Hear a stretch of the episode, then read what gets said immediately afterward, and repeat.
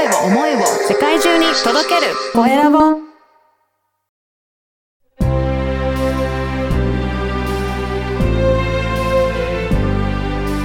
経営者の志こんにちは、コエラボの岡田です。今回は、社会保険労務士の勝野貴則さんにお話を伺いたいと思います。勝野さん、よろしくお願いします。はい、えー福岡市中央区で社会保険労務士をしております、勝野貴則と申します。本日はよろしくお願いします。お願いします。はい。社会保険労務士ということですが、あの、勝野さんは、その、社会保険労務士になる前って、どんなことをされていらっしゃったんでしょうか？はいえっ、と、私がですね、えっ、と、大学卒業してですね、えー大学病院の方で、えっ、と、勤務をしておりまして、えーその後、えーいくつか、えー職を転々としながらですけども、うんえーとある時に、えーインド人のちょっと結婚式に出たんですけおど、ーあそこで、あの、社会保険労務士の方と、まあ、ちょっとお知り合いになりまして、えーまずは、えー年金事務所から、えーちょっと勤務をちょっとやってみたらっていうので、ちょっと進められたっていうことがあったんですね。ええすごい出会いですね。そうですね。まあ、ちょっとこう、いろいろちょっと経緯はあるんですけど、うんうんうんまあ、そういった、あの、年金事務所をちょっと紹介されたっていうのをきっかけにですね、えー社会保険労務士の業務っていう的なのを、まあ、実務的なところにはなりますけど、身につけさせていただいて、うんえーそこから、えーコールセンター、えー年金ダイヤルっていうところがあるんですけども、まあ、そちらの方で、えーいろんな年金相談を受けつつ、で、その後、えー、福岡県内の、えっ、と、福祉事務所の方でですね、うんえー年金す、えー生活保護受給者の年金調査員として、えー活動をさせていただいておりました。なるほど。じゃあ、やっぱりそういった年金関係で、実務をこうやって対応することによって、いろいろ現場のことをすごく、えー知識も得たりとか、対応することもできるようになっていったっていうことなんですね。そうですね。あの、現場のちょっと経験っていうのが、まあ、年金の方がど、まあ、7年ぐらいちょっと経験をさせてもらうん。う、全体的にですけど、7年ぐらいちょっと経験をさせていただいているので、その、年金のその、まあ、受給の実態とか、あの、うん金額の調査だったりとか、うん。えー様々な角度からですね、いろいろこう助言をさせていただいて、まあ、ケースワーカーの方にもですね、まあ、あの、いろいろこう、お褒めの言葉をいただいたっていうのは、まあ、今でも、やっぱりその、そこは自信になってます。この時にやっぱり気をつけていたら、こういったところは大切にして取り組んでいきたいなっていうような、なんかそういった思いとかってありました？まあそうですね。やっぱりその生活保護受給者の方のやっぱ年金調査をやってたときに、うんあの、なんとかやっぱりその、まあ市町村としてはですね、あの、年金受給してない方に対してやっぱり促すってことがやっぱ大事だったので、うん強制はもちろんあの、厳しいところがもちろんあるので、法律上ですね。うんまあそういったのがあったので、まあそういったちゃんと受けてくださいっていうのは、やっぱり行政上ですね。まあもちろんその行政上というのは福祉事務所上ですけど、ルール上はちゃんとやっていかなきゃいけないっていうところはあったので、まあそういった面をやっぱり係長であったりとか、うんあとは、ケースワーカーの方にちょっと協力してもらって、やってもらったっていうのは、えー経験になったかなと思ってます。じゃあ、本当にいろんな人と対応しながら、もうそういった現場での実践を経験していって、えーはいもう経験積んでいたっていうことなんですね。そうですねこからじゃあ、あの、社会保険労務士の資格も、だんだん取っていくっていうことになったんですかね。そうですね。あの、まあ、令和2年にですね、あの、私のちょっと知り合いの社労士が、あの、令和3年の6月に亡くなったんですねお。ー食道がんってことで亡くなっったので、まあ、そこをきちょっときっかけにはなるんですけども、うんまあ、令和2年に病気をしたので、あの、お医者さんからちょっと呼ばれて、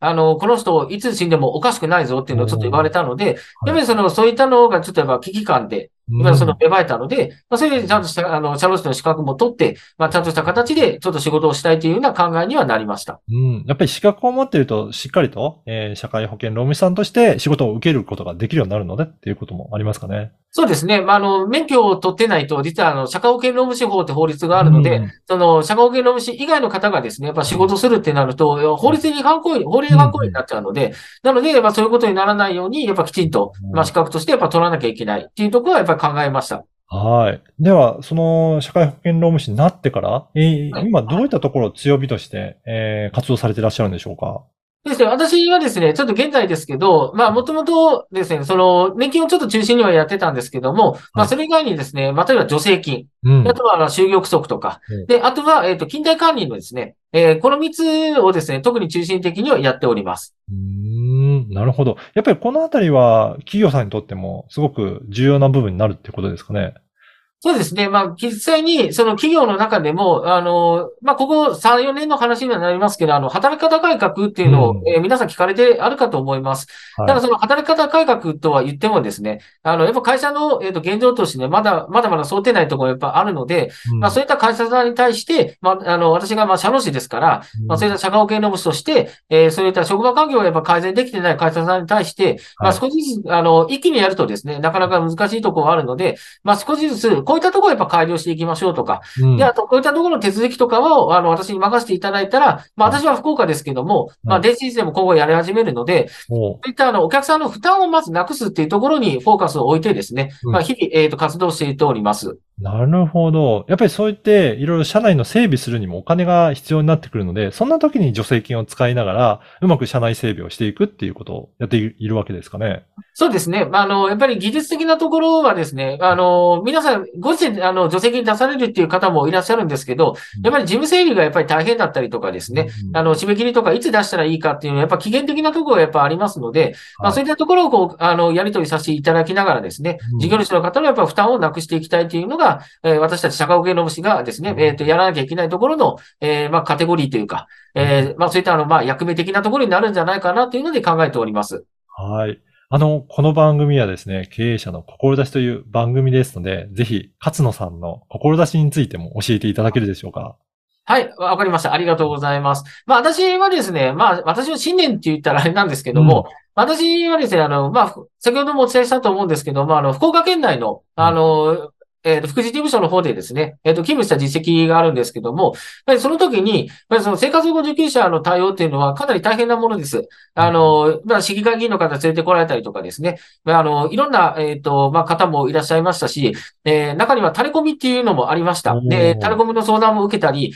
あとは生活保護の相談もですね、まあ、あの、年金相談員なんですけど、多角的なか角度でですね、福祉事務所に行ったときは、あの、そういった、まあ、積極的にですね、あの、関与して、まあ、少しでも、あの、福祉のために役立つっていうところを、こう、目的にですね、やっておりました。まあ、そういったところで、まあ、私のポリ、まあ、ポリシーというか、えー、まあ、信念的なところで言うと、まあ、あの、曲がっちゃいけないなっていうのは、思いました、そこは。あの、やっぱり曲がったりすると、今私も社労士として独立して、えーいろんなお客さんがいるんですけど、自分が曲がってしまうと、えー相手方も、ま、曲がってしまうというところではあるので、はい。ちゃんと軸をしっかり持たないかんっていうところは、うんえーやっぱりちょっと身についたかなっていうところではあると思います。うん、なるほど。今、じゃあ、どういったところ、なんか軸になってるなっていうところって感じますかね？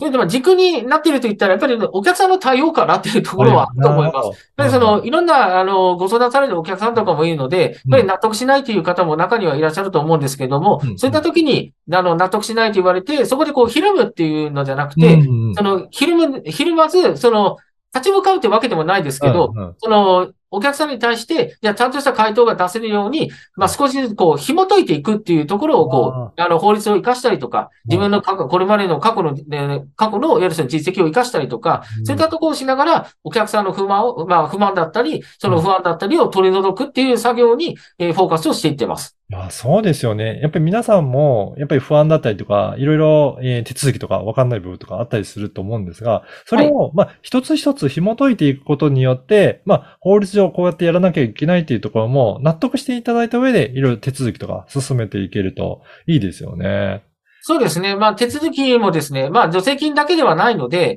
うんあの、例えば、年金事務所からの調査もですね、私も過去にはあるんですけども、まあ、とある、えっ、と、会社さんでですね、やっぱりその、えー年金事務所から手紙が来たと。うん。で、手紙が来て、で、私のところに、えーまあ、ちょっとこう、えっ、と、年金事務所からの手紙の中で、えー来所通知書っていうのがあるんですね。で、その来所通知書って何のことを言ってるかというと、うん社会保険に入らなきゃいけないのに、あなた手続きしてないんですよっていうのを言われるわけですね。なるほど。手紙上でですけど。うん。で、それを、えっ、と、ぜ今まで来てた手紙を全部無視してたもんですから、うん。えー手紙が来た状態で、えー手続きをしないと、立ち入り調査しますよって話だったんですね。おおそうなんですね。はい。で、そこまで行ったので、で、私が関与して、で、そこの、えっ、と、届いた、えー先の年金事務所に私が問い合わせして、適用課長さんやったんですよね。そこ電話したし